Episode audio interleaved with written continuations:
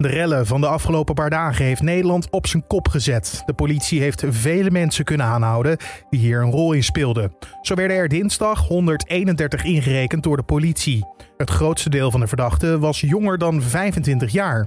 Wat staat deze jonge railschoppers nu te wachten qua straffen? Dit wordt het nieuws. Dus waar de sancties op gericht zijn in het jeugdstrafrecht is met name op resocialisatie, op heropvoeding, op de positieve beïnvloeding eigenlijk van het gedrag van zo'n minderjarige. Wat voor straffen je kan opleggen aan jongeren en in hoeverre opvoeding een rol dan speelt, dat hoor je zo van Eva Hulst, advocaat voor Defence for Children. Maar eerst kijken we kort naar het belangrijkste nieuws van nu. Mijn naam is Carné van der Brink en het is vandaag woensdag 27 januari en dit is de Dit Wordt Het Nieuws middagpodcast. De politie heeft ruim 1100 tips en beelden ontvangen waarmee relschoppers opgespoord kunnen worden, zo meldt het korps vandaag. Sinds de avondklok zaterdag werd ingevoerd is het 's avonds in meerdere steden onrustig geweest, met ravages in Eindhoven en Den Bosch als dieptepunt. Tipgevers kunnen nog altijd hun informatie en beelden delen via een speciaal formulier op de website van de politie. Het farmaceutische bedrijf AstraZeneca zegt woensdagavond wel mee te doen aan het overleg met de Europese Commissie en de 27 EU-lidstaten over de levering van zijn coronavaccins. Daar was eerder twijfel over. Eind vorige week werd bekend dat de eerste levering van het vaccin aan de EU kleiner zal uitvallen dan in eerste instantie was verwacht. Volgens de farmaceut is de vertraging ontstaan doordat de EU pas laat besliste om een contract voor levering af te sluiten. De EU heeft laten weten de vastgestelde hoeveelheid doses zo snel mogelijk te verwachten, zodra dit vaccin goedgekeurd wordt voor Europees gebruik. De rechtbank in Utrecht heeft vandaag 2 mannen celstraffen van 6 jaar opgelegd, wegens het runnen van een illegaal homobordeel en seksuele uitbuiting van minderjarige jongens. De mannen stelden de jongens of mannen in de gelegenheid om klanten in hun woning in Utrecht te ontvangen.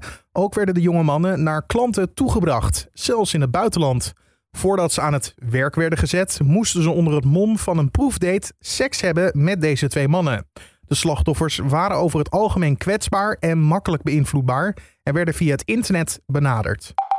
De Boeing 737 Max keert na bijna 2 jaar terug in het Europese luchtruim. De Europese luchtvaartautoriteit hief vandaag het vliegverbod op nadat de toezichthouder aanpassingen aan het vliegtuigtype had goedgekeurd. De Boeing 737 Max stond sinds maart 2019 wereldwijd aan de grond, nadat falende veiligheidssystemen 2 dodelijke crashes had veroorzaakt. Daarbij kwamen 346 mensen om het leven. Het duurt nog wel even voordat de eerste toestellen weer passagiers zullen vervoeren. Zo moeten piloten specifieke trainingen volgen en moet met elk toestel een testvlucht zonder passagiers gemaakt worden. Nederlandse straten waren de afgelopen avonden gevuld met railschoppers. Volgens diverse berichten en informatie van de politie zouden hier veel jongeren bij betrokken zijn. Zo werden er dinsdag 131 mensen aangehouden, waarvan een groot deel jonger dan 25 zijn. Wat voor straffen kan je allemaal geven aan jongeren? Dat vragen we aan Eva Hulst, advocaat van Defence for Children. Want er wordt op dit moment gesproken over jongeren onder de 25 jaar. Is dat één groep qua strafrecht of zit daar nog verschil in? Ja, goede herkenbare vraag. Die krijgen we namelijk ook wel eens op de kinderrechtenhelpdesk van Defence for Children, waar jongeren en ouders naartoe bellen. En daar zit inderdaad een verschil in. Je hebt 2 groepen, oftewel ons strafrecht maakt eigenlijk onderscheid tussen 2 groepen. En dat zijn de minderjarigen van 12 tot 18 jaar en de volwassenen, dus de meerderjarigen vanaf 18 jaar. En om heel specifiek te zijn, moeten we eigenlijk ook die volwassenen weer in 2 delen. Want ons strafrecht kent ook een uitzondering wat betreft de jongvolwassenen tussen de 18 en 23 jaar en de volwassenen vanaf 23 jaar. Waarbij het zo is dat in principe iedereen vanaf 18 jaar als volwassene wordt beschouwd en ook volgens ons volwassenenstrafrecht wordt berecht.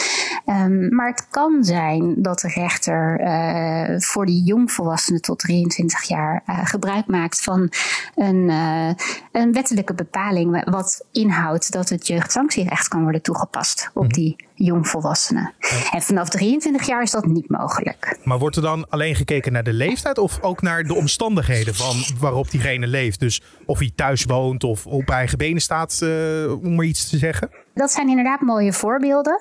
Vanaf 18 jaar is met name de bedoeling dat er gekeken wordt naar de ontwikkelingsleeftijd van de jongvolwassenen. Dat wil zeggen dat er gekeken wordt naar diverse factoren, zoals bijvoorbeeld inderdaad thuis wonen, of iemand nog naar school gaat, of er op grond bijvoorbeeld van persoonlijke omstandigheden. Zo kan het zijn dat een ontwikkelingsleeftijd lager ligt van iemand dan bijvoorbeeld zijn kalenderleeftijd, dus hoe oud iemand is volgens de geboortedatum. Maar het kan ook zijn of iemand bijvoorbeeld hulp en begeleiding heeft. Dat zien we soms bij jongvolwassenen met een lichtverstandelijke beperking. En natuurlijk of diegene dan ook open staat voor het meewerken aan die hulp en die begeleiding. Ja, er zijn heel veel haken en ogen aan inderdaad wat uiteindelijk een strafbepaling kan veranderen of kan beïnvloeden. Hoe bepaal je sowieso een straf voor een minderjarig iemand? Nou ja, we hebben zowel voor minderjarigen als volwassenen, is misschien even goed om te benadrukken, er zijn ook gemene delers tussen de twee of eigenlijk voor de beide strafsanctiestelsels.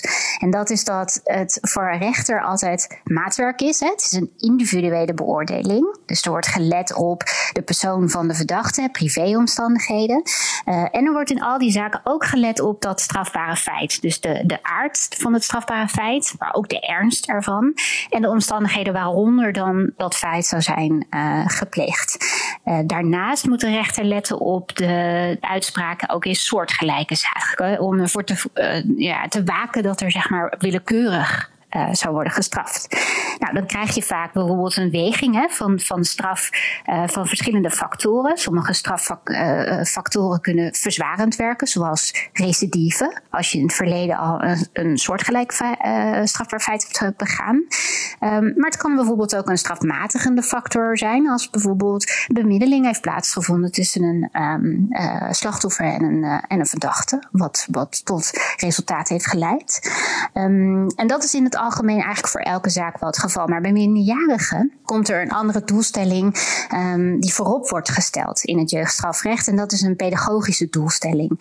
Dus waar de sancties op gericht zijn in het jeugdstrafrecht is met name op resocialisatie, op heropvoeding, op de positieve beïnvloeding eigenlijk van het gedrag van zo'n minderjarige. Ja, want hoe ziet dat stukje opvoeding er dan uit als je een straf opgelegd krijgt? Dat kan in verschillende vormen kan dat plaatsvinden. Het kan gaan dat er bijvoorbeeld een leerstraf wordt opgelegd. Nou, dat woord zegt het eigenlijk al. Bij de leerstraf wordt aangesloten bij wat op dat moment voor die ontwikkeling van de minderjarige het beste is om in te zetten. Als iemand bijvoorbeeld bij minderjarige agressieproblematiek wordt geconstateerd, dan kan dat bijvoorbeeld via een bepaalde leerstraf kan eraan gewerkt worden. Of als iemand heel erg beïnvloedbaar is, dan kan er gewerkt worden aan meer weerbaar worden en ook niet meelopen, dus nee durven zeggen.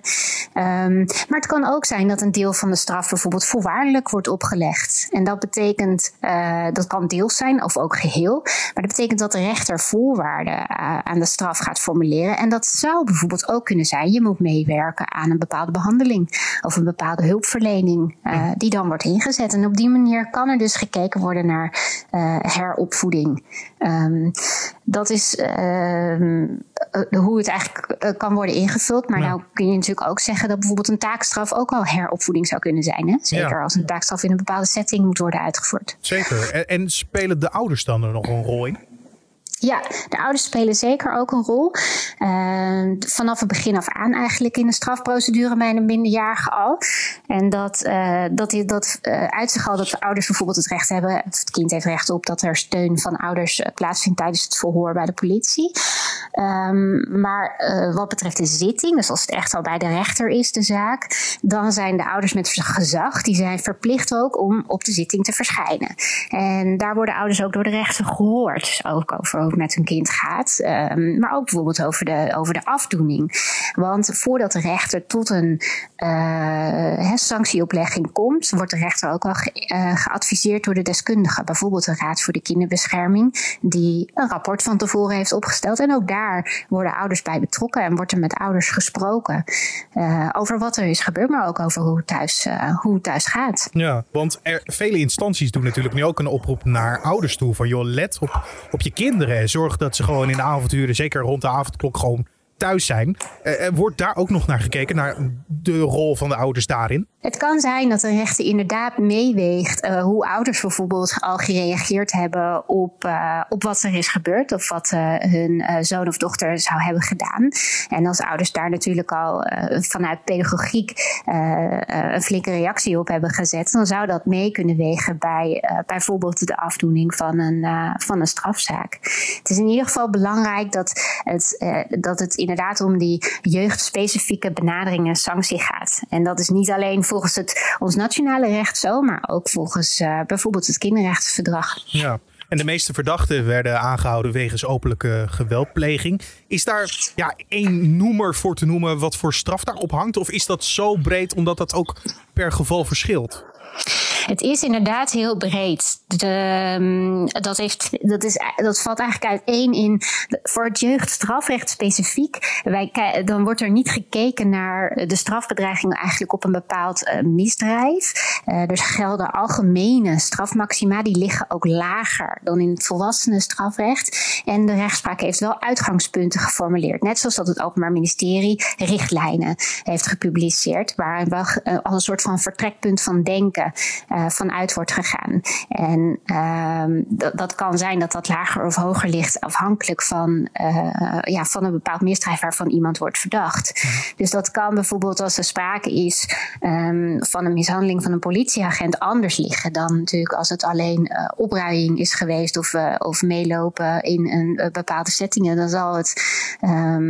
Dan zal dat van invloed zijn, denk ik, op in ieder geval de eis van de officier van justitie en wellicht ook die strafoplegging door de rechter. Ja, want je leest ook inderdaad dat veel jongeren onder de 18 vooral doen aan opruiing. Dus het oproepen op sociale media om te gaan rellen. Is dat dan net zo strafbaar als het echt meedoen tijdens de avonden zelf? Ja, dat is natuurlijk lastig om het algemeen te beantwoorden. Dat zal ook weer afhankelijk natuurlijk ook weer liggen van bewijs en wat dan die opruiende teksten zijn geweest. Dus dat vergt wel een nadere beoordeling. Het is in die zin inderdaad de vraag of een rechter dan anders daar tegenaan zal kijken. Of dat opruien minder ernstig zou zijn dan ze daadwerkelijk meedoen. Ik denk wel dat er een groot verschil zit natuurlijk in iemand die uiteindelijk misschien ook wel echt een ander pijn doet toekomen of mishandeld. Ofwel een winkel van een ondernemer natuurlijk helemaal heeft vernield. Dan degene die dat geweld niet heeft gepleegd. Ja. Dus dat die geweldscomponent mogelijk wel een invloed, dus wat ik net al zei, een factor is binnen die grote individuele belangenafweging die dan wordt gemaakt. Ja. En bij dit soort momenten zijn er ook natuurlijk altijd geluiden dat jongeren eigenlijk dezelfde straffen zouden moeten krijgen als volwassenen, gezien de ernst van de situatie. Ja, hoe kijk jij naar dat sentiment? Het is al heel lang eigenlijk gemeenschapsgoed dat we voor het jeugdstrafrecht zeggen in verband met ook die hersenontwikkeling van jongeren en überhaupt hun ontwikkeling, dat er gezegd wordt, minderjarigen zijn anders dan volwassenen niet op dezelfde manier verantwoordelijk voor hun gedragingen, omdat ze nog in die ontwikkeling zijn. Dus in die zin hetzelfde af doen. Dat zou eigenlijk afbreuk doen aan alle inzichten die we al hebben over het functioneren van jeugdige minderjarigen en het functioneren van volwassenen die daarin natuurlijk uitontwikkeld zijn. Dus dat argument doet er eigenlijk geen recht aan. Nee. En daarnaast is het ook zo, wat ik net al zei, niet alleen op ons nationale recht, maar ook het kinderrechtenverdrag en andere internationale verplichtingen die bepalen dat met name als we het hebben over detentie, want dat zie ik ook al veel op de sociale media voorbij komen, dat de laatste maatregel ook is, zeker wat betreft minderjarigen om in te zetten. Dus alles over inderdaad één kam scheren en zeggen dat dat dezelfde sancties zijn. Nou, daarvoor hebben we dus dat eigenlijk tweesporige stelsel. Er is niet voor niets al meer dan 100 jaar jeugdstrafrecht die voorziet in andersoortige sancties voor minderjarigen. Dat was Eva Hulst, advocaat van Defence for Children. En dan het weer van Weerplaza. In de avond en nacht koelt het in het noorden af rond het vriespunt. In het zuiden neemt de bewolking toe en volgt regen. Morgen kan het flink gaan regenen. In het uiterste noordoosten kan zelfs natte sneeuw vallen. Verder zijn er grote temperatuurverschillen tussen het noorden en zuiden. Het wordt 2 graden in Groningen tot lokaal 12 graden in Zeeland. En om af te sluiten nog even dit. Koning Willem-Alexander en koningin Maxima hebben vandaag via sociale media laten weten dat ze erg dankbaar zijn voor de inzet van hulpverleners tijdens de rellen van de afgelopen avonden. Op de sociale media van het Koninklijk Huis bedankten de koning en koningin alle politiemensen, hulpverleners en medewerkers van gemeenten die zich inzetten voor onze veiligheid. De hulpverleners doen volgens het koninklijk paar onder moeilijke omstandigheden fantastisch werk. De koning en koningin sloten af met dat ze onder de indruk zijn van alle spontane hulpacties en dat we er samen doorheen komen. En tot zover de Dit Wordt Het Nieuws podcast voor deze woensdag 27 januari. Je kan ons helpen de podcast beter te maken door een mailtje te sturen met feedback. En die kan je sturen naar podcast@nu.nl.